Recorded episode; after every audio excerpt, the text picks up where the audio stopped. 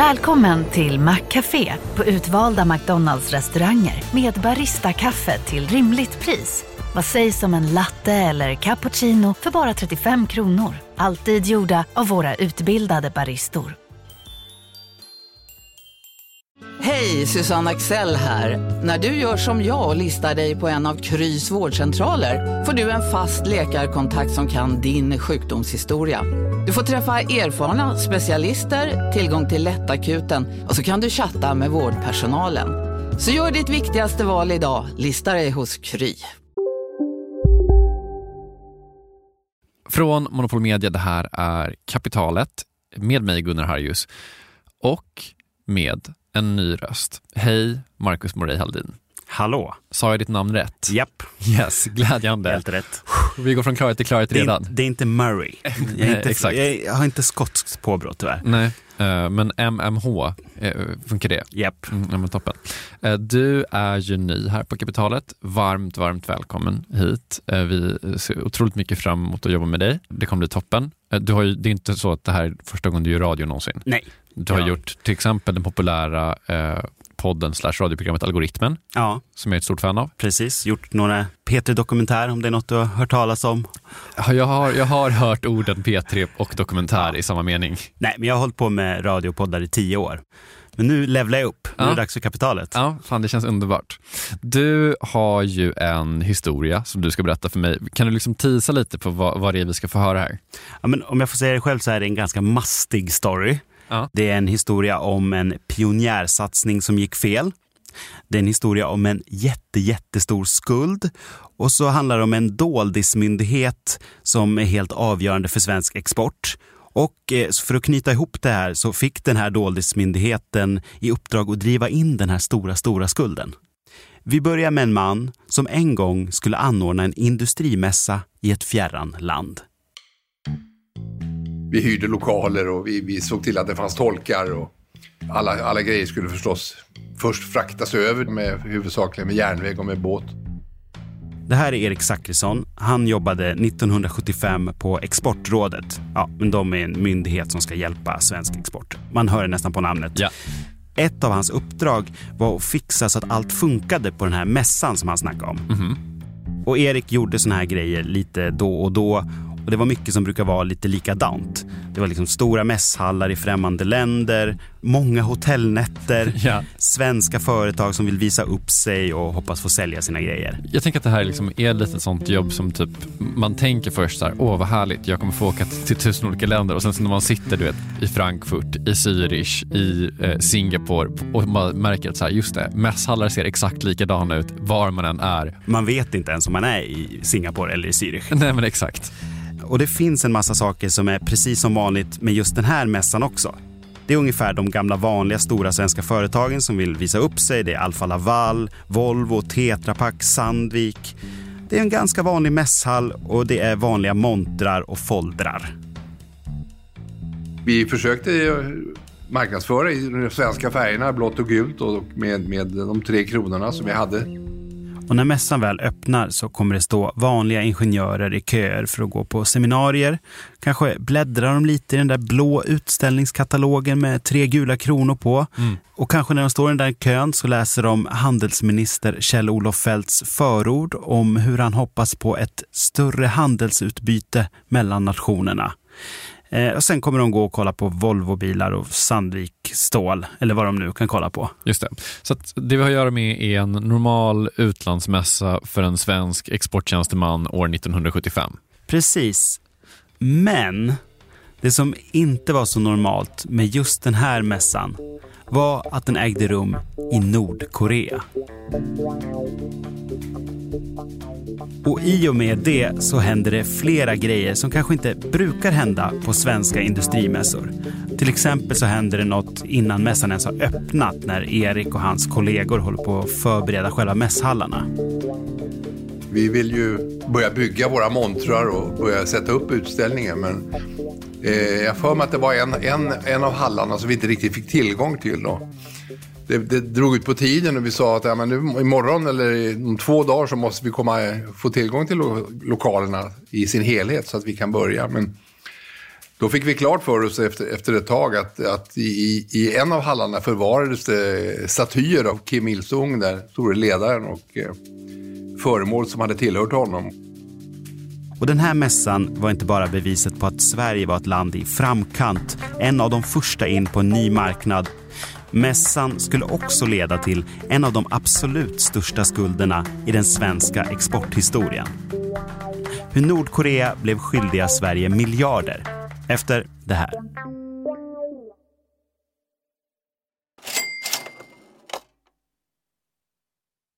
Kapitalet sponsras av SPP och Storebrand Asset Management.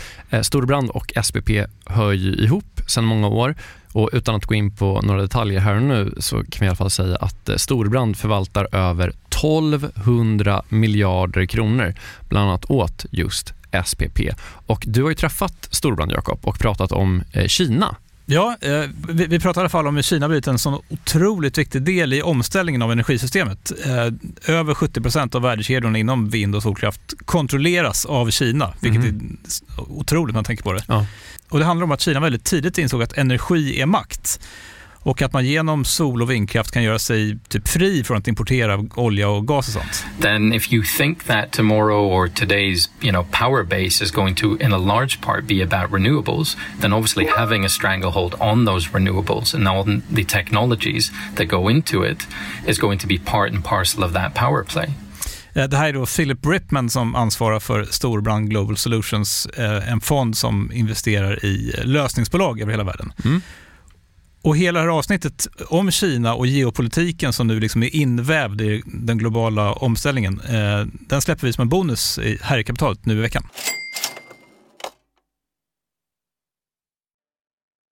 Marcus Morey Haldin, eh, du har berättat för oss att vi är i Nordkorea år 1975 och med vi så menar jag Sverige. Det är någon slags sån svensk industriutställning och allt det här kommer leda till att vi får lära oss om hur typ internationell handel och skuldindrivning funkar, men också typ en doldismyndighet. Eh, och jag gissar att du kommer berätta för mig varför i hela fridens namn Sverige har en industriutställning i Nordkorea.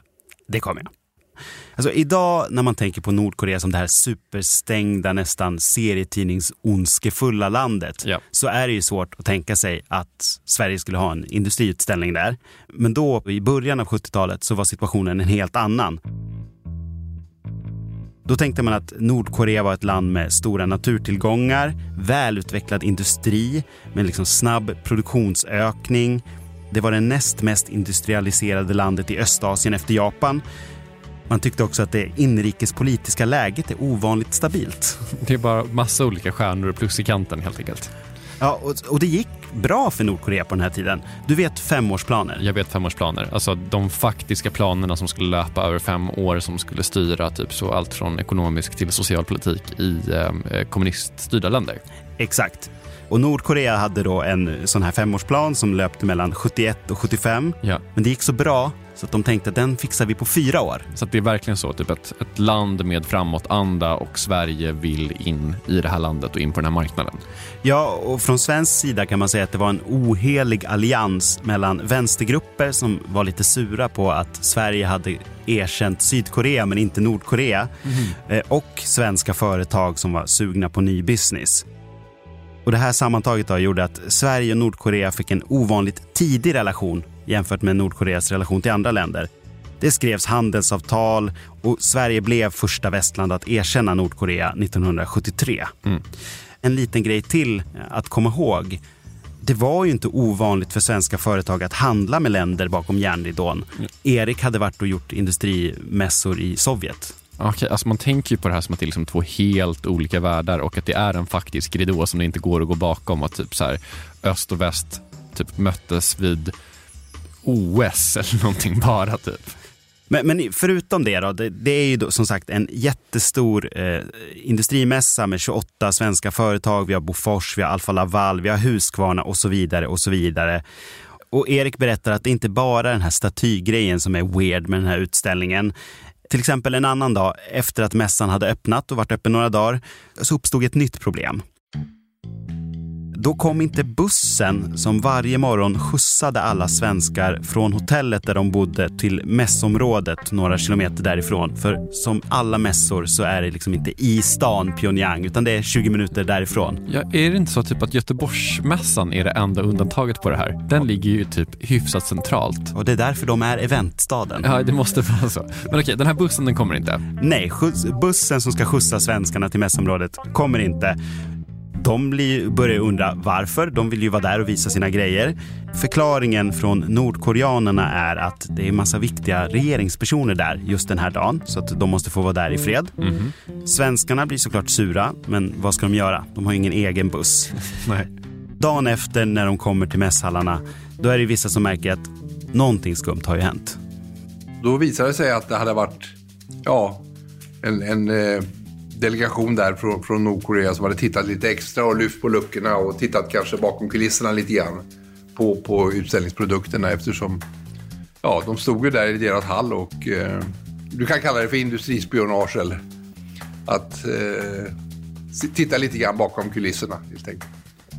Han är väldigt, väldigt så oupprörd över industrispionage. Men okej, om vi bortser då från att det pågick en smula industrispionage. Hur gick liksom utställningen? Alltså, fick man någonting sålt till nordkoreanerna? Ja, alltså redan innan den här utställningen så hade till exempel Alfa Laval fått en beställning på 223 miljoner. Deras dittills största exportbeställning någonsin. Eh, räknar man om det till dagens penningvärde så blir det ungefär 1,8 miljarder. Så det var ingen liten beställning som Alfa Laval hade fått av Nordkorea. Fattar. En annan beställning som gjordes under den här tiden som har blivit ganska känd i efterhand, det var att Nordkorea beställde 1000 Volvobilar av modellen 144 som eh, levererades. Och vissa av dem rullar faktiskt fortfarande. De tar väl hand om sina gamla bilar. Det låter ju på riktigt som att det här var lite av en framgång. Alltså man kan ju skämta om så här, typ, när vi exporterar svenska varor exporterar vi svenska värderingar. Men liksom bara så rent krasst ekonomiskt låter det som att det här var typ lite av en succé. Ja, typ. Om vi går tillbaka till Erik Zackrisson på Exportrådet. Han var nöjd med själva utställningen. Men han började märka att det började krackelera lite när han skulle packa ihop och åka hem.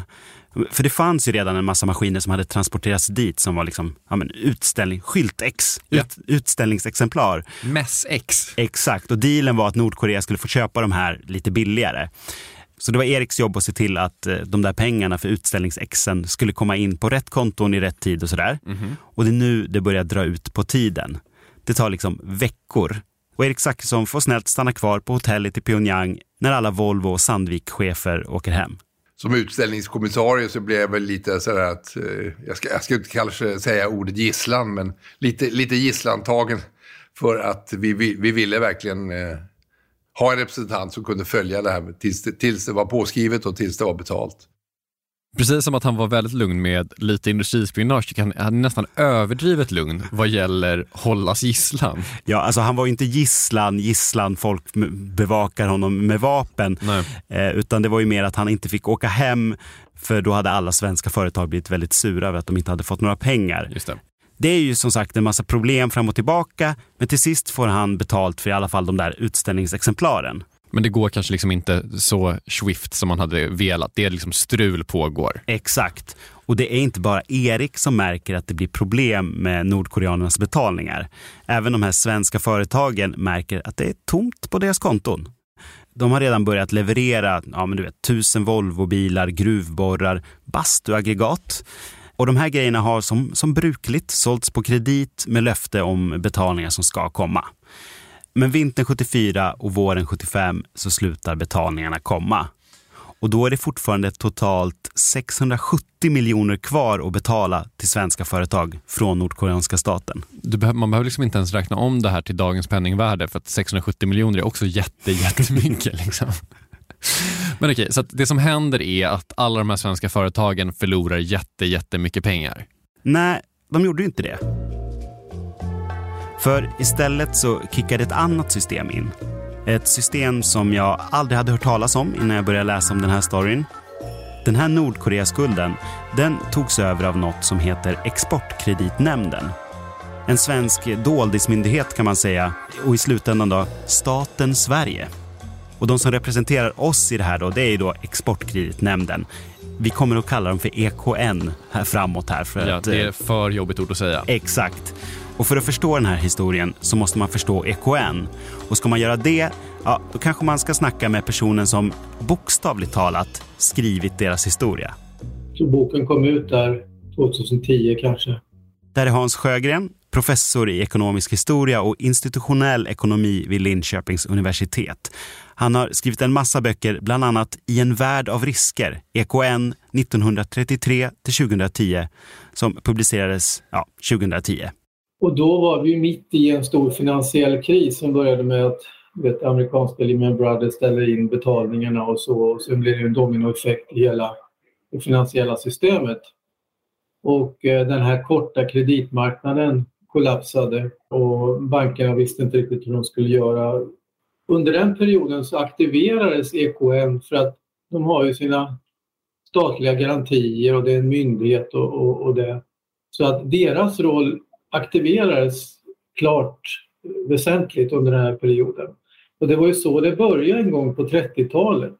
Ja, för Exportkreditnämnden, eller EKN, de grundades i efterdyningarna av den stora depressionen för att hjälpa till att få igång svensk export. För känslan var att Sverige låg lite efter. Konkurrentländer hade redan startat motsvarighet till EKN och då tyckte man att då måste vi vara med på tåget, då måste vi göra samma sak. Det här är liksom en grej som alla länder har. Det är liksom inte en, en svensk uppfinning. Nej, Sverige var nästan lite tvåa på bollen. Ja. Och det kallas då för Exportkreditinstitut, eller Export Credit Agency, ECA på engelska. Och först såg man det i Sverige som att den här svenska varianten EKN var nästan något tillfälligt som var tvungen att förlängas en gång om året i, i typ kristider. Mm. Men så funkar det så pass bra att efter många år så blev det permanentat på 60-talet. Men okej, jag hör ordet export, jag hör ordet kredit, men jag får liksom, vad är det här för någonting? Ja, jag tänker vi kan låta EKN själva svara på det, närmare bestämt deras kommunikationschef Beatrice Arnesson. Hos EKN så kan man försäkra sig mot risken att inte få betalt i exportaffärer. Och exportföretag och banker kan försäkra sig mot den risken. Så det är en försäkringsverksamhet. Och det som skiljer EKN mot annan försäkring, det är att EKN täcker även det som brukar kallas force majeure, alltså krig, revolutioner, naturkatastrofer. Så EKN är en säkerhet i alla lägen. Om det inte är det så känns det som att säkerhet i alla lägen borde vara EKNs typ eh, slogan. När de eh, möter andra, andra doldismyndigheter i fotbollskupper så borde de ha det på sina t-shirtar. Men okej, så att, säg att jag är ett företag idag eller om jag är ett av de här företagen som ska exportera till Nordkorea. Liksom, jag, varför vill jag överhuvudtaget vända mig till EKN? Liksom? Jo, men så, så som det funkar är att antingen är det du eller din bank som behöver minska risken i den här affären. För det kanske är en ny marknad. Ja, det finns en massa risker i en eh, exportaffär. Okej, så jag typ är barnängens tvål. Jag ska exportera min tvål till um Etiopien, oklart varför, men det ska jag göra. Jag har liksom skrivit en deal med en etiopisk tvålimportör. Då kan jag liksom ta den här dealen och gå till EKN med den. Ja, och då ansöker man om en garanti som det heter på EKN-språk. Men i stort sett är det en försäkring. Så antingen företaget direkt eller via en bank som ändå finansierar affären.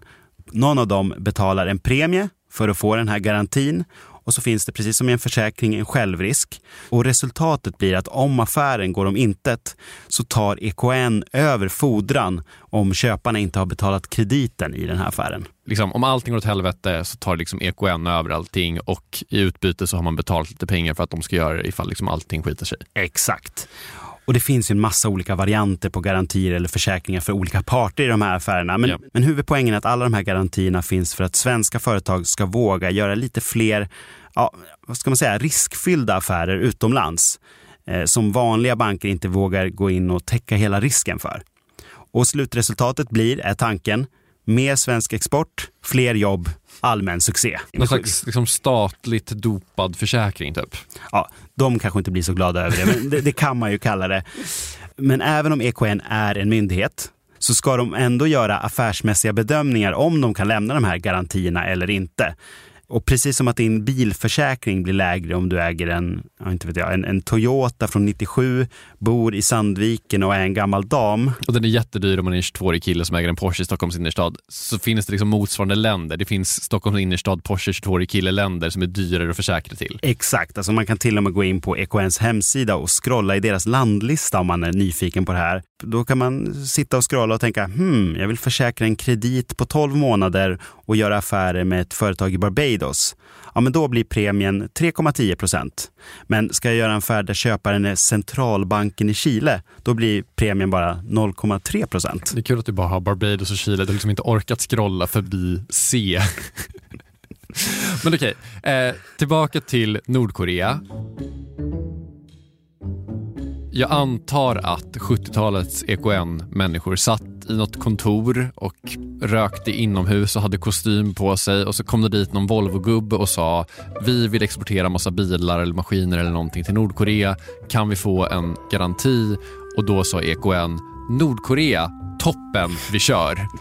Ja, men återigen, Nordkorea då är något annat än Nordkorea idag. Ja. Det var ett land på väg uppåt, trodde man. Så även om man la Nordkorea i den näst mest riskfyllda klassen av länder så beviljar man ändå garanti efter garanti till svenska företag.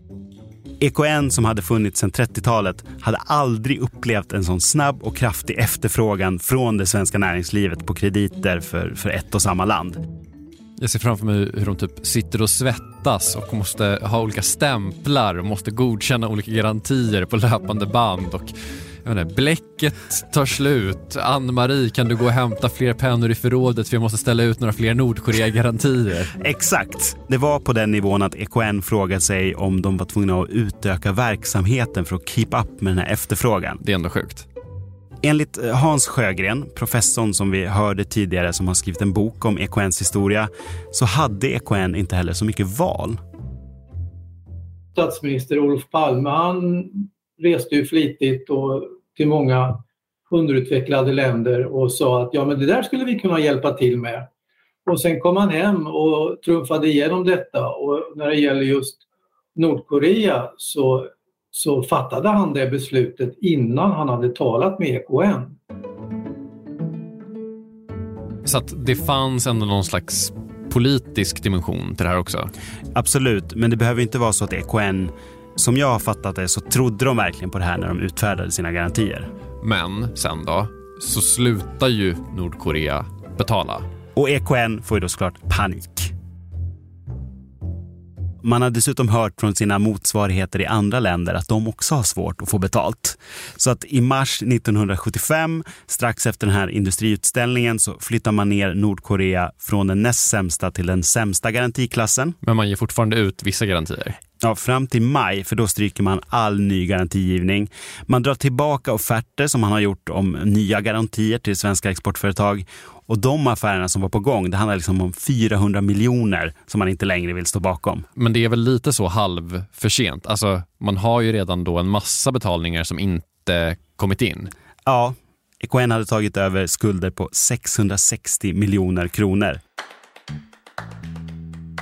Och det här var ju då 1975 och sedan dess så har den här skulden växt och växt och växt.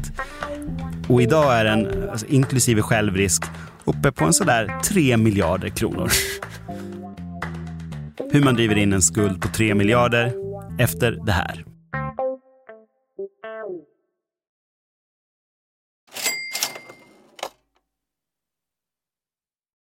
Vi sponsras av SPP och vi var med dem eh, på Tech förra veckan. Och jag tänkte berätta om en bolagspitch som jag såg. Ja. Det dyker upp en italiensk eh, tjej på scen som heter eh, Eleonora Cavani, en för detta bioingenjör och konsult som kommer på att bakteriekulturen i magen är en källa till en massa problem för folk Eh, och att det liksom börjar tidigt i livet. I have a lot of allergies and I have eczema and I've been through a lot uh, trying to change my diet and my lifestyle to really reduce my symptoms which I managed to do and uh, once I learned more about the microbiome it, it really shocked me to find out that we know that some gut microbiome imbalances in early life are linked to chronic diseases for the rest of life so I thought wow how strange that we know so many things and we're not really using them in real life. So I, I felt like I had to do something. Så hon startar något som heter Alba Health, eh, jag förväxlar med Alba Golf som vi gillar, eh, där småbarnsföräldrar kan skicka in prover från sina barn. We send you a kit. Um, it's a test that you can take at home. We need a poop sample. You can take it from the diaper. We receive it, we analyze it, we give you back results and recommendations on uh, lifestyle, food and uh, potentially probiotics. Och, och folk kommer liksom tycka att det är lite äckligt och sånt, men jag kände så här, det är så mycket negativitet i världen just nu. Eh, och du var inne på det tidigare, liksom att det här stället var ju fullt med folk som typ vill göra grejer. Mm. Och här springer omkring liksom sjukt duktiga människor och bara försöker förbättra för folk och göra världen till en bättre plats. Och Eleonora då och Alba Health är ju liksom ett sånt gäng som var där. Mm. Av liksom hundratals. Ja. Eh, och det gjorde mig glad faktiskt. Ja, nej, det, jag tycker det lät toppen. Och grejen är också att sådana här idéer och projekt som förbättrar samhället över tid, de tar tid eh, och behöver liksom långsiktigt kapital. Och då kan ju vi genom pensionerna göra stor skillnad. Jag ska säga att SPP har ingenting med Alba Health att göra. Jag, jag hittade henne bara, jag tyckte hon var duktig. Caset finns ju och det är väl den här typen av saker som kan ta väldigt lång tid, där pensioner verkligen kan göra skillnad och där liksom pensionernas roll i ekonomin kan bli extra tydlig. Och den kopplingen tänker man inte på så, så ofta. Nej, men eh, med den kopplingen in mind så säger vi tack till SPP som gör oss medvetna om pensionernas roll i ekonomin och herregud, i vår privatekonomi också. Precis, tack. Tack.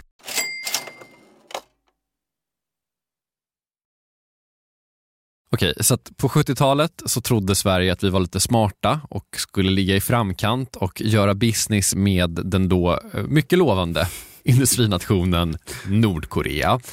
Men det gick åt helvete och en massa svenska företag hade redan levererat produkter som man då inte fick betalt för. Och då fick ju då Exportkreditnämnden, en svensk myndighet slash ett försäkringsbolag som inte är ett bolag, ta över de här fordringarna på Nordkorea från de här svenska företagen. Precis, för att Volvo och Alfa Laval och Sandvik och alla de andra, de hade liksom betalat en premie för att få den här affären försäkrad. Ja, och de får ju då pengar av EKN. De får inte tillbaka exakt allt, lite olika beroende på vilken slags eh, garanti det rör sig om och det finns ju en, en självrisk och så vidare. Just det, men typ så att Volvo fick betalt för kanske 900 eller 930 av 1000 Volvobilar.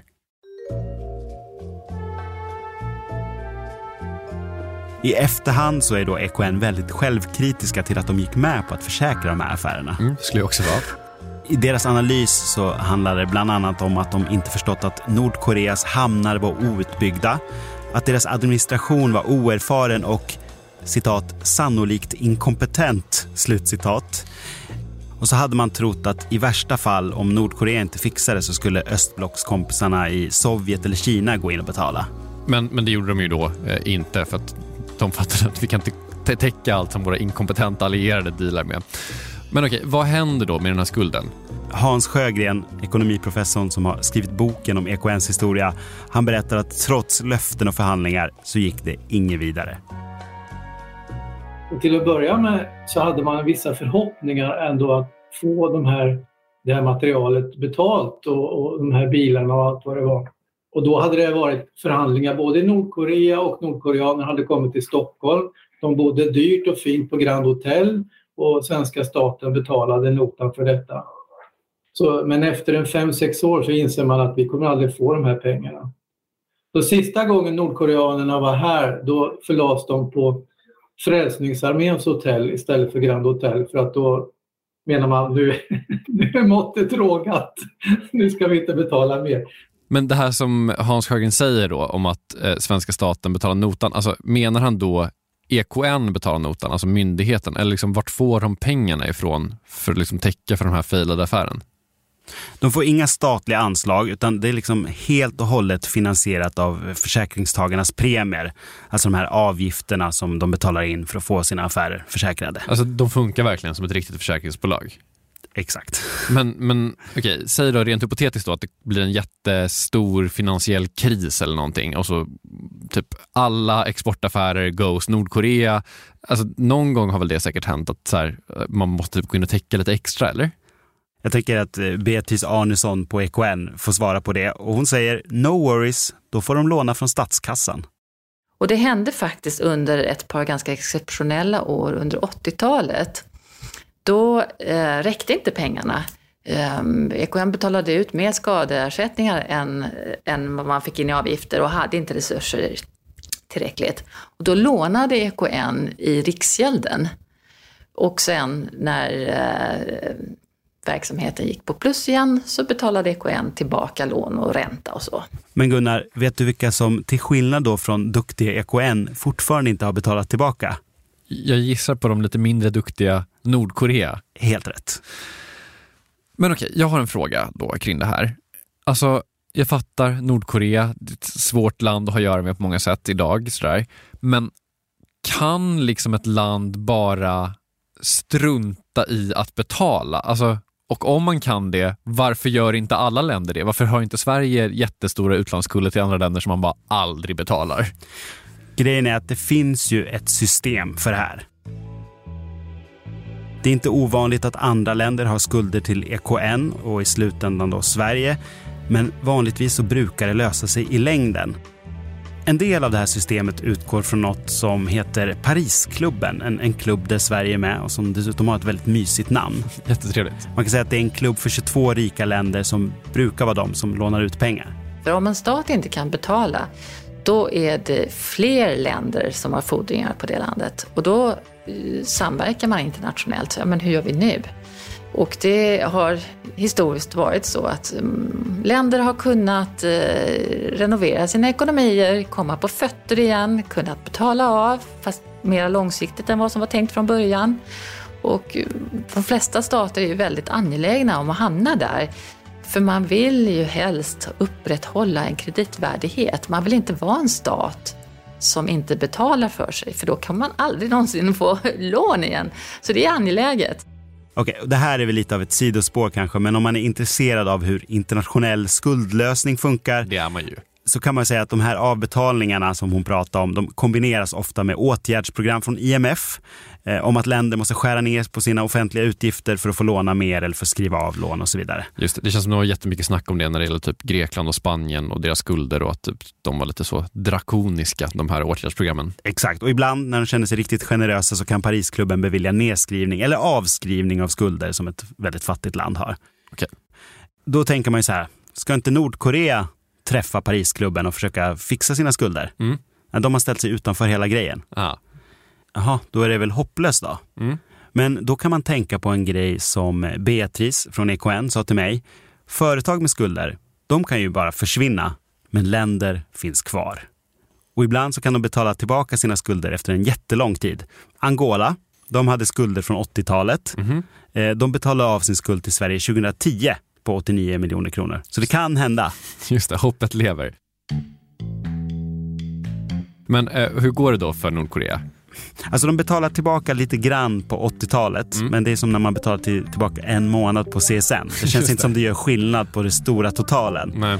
För den här skulden har ju då med räntor bara växt och växt och växt. Med självrisk och sådär så är den uppe i 3 miljarder 215 miljoner kronor. Och det här var då i slutet av förra året. Så det väl, lär väl ha växt med några mill till idag. Ja. Ja, det är EKNs överlägset största fordran. Men EKN då? De är väl gissningsvis inte helt fine med det här. Alltså vad gör EKN åt det här? Från tid till annan så eh, görs nya avtal ändå. Eftersom Nordkorea hela tiden bekräftar så går det ju att upprätta en avtal och, och, och formalisera det hela. Ehm, och då, det är då man kapitaliserar räntor och så. Men eh, det är ju en ganska sluten relation. Det, det händer ju inte särskilt mycket. För några år sedan så publicerade faktiskt Dagens Industri ett sånt här avtal, eller en faktura från EKN till Nordkorea. Och det ser verkligen ut som en sån påminnelsefaktura som man kan få hem på posten. Det är liksom ett please sätt in de här pengarna innan 31 december på det här Nordea-kontot och använd den här referensen. Det är kul tanke att EKN bara landar 3 miljarder på det här kontot men bara så här men vem kan det vara ifrån? De har inte angett OCR-numret. Ja, Men okej, om, de, om de vill skicka pengar så vet de vart de ska i alla fall. ja, men de har vårt kontonummer.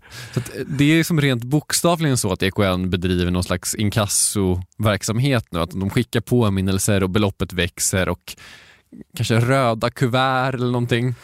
Jo, men det som är skillnaden är ju att när man gått igenom inkasso så hamnar man ju till slut hos Kronofogden.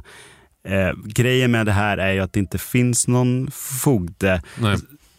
Det finns ingen som kommer och mäter ut Nordkoreas tv eller deras gamla Volvo Nej. eller något.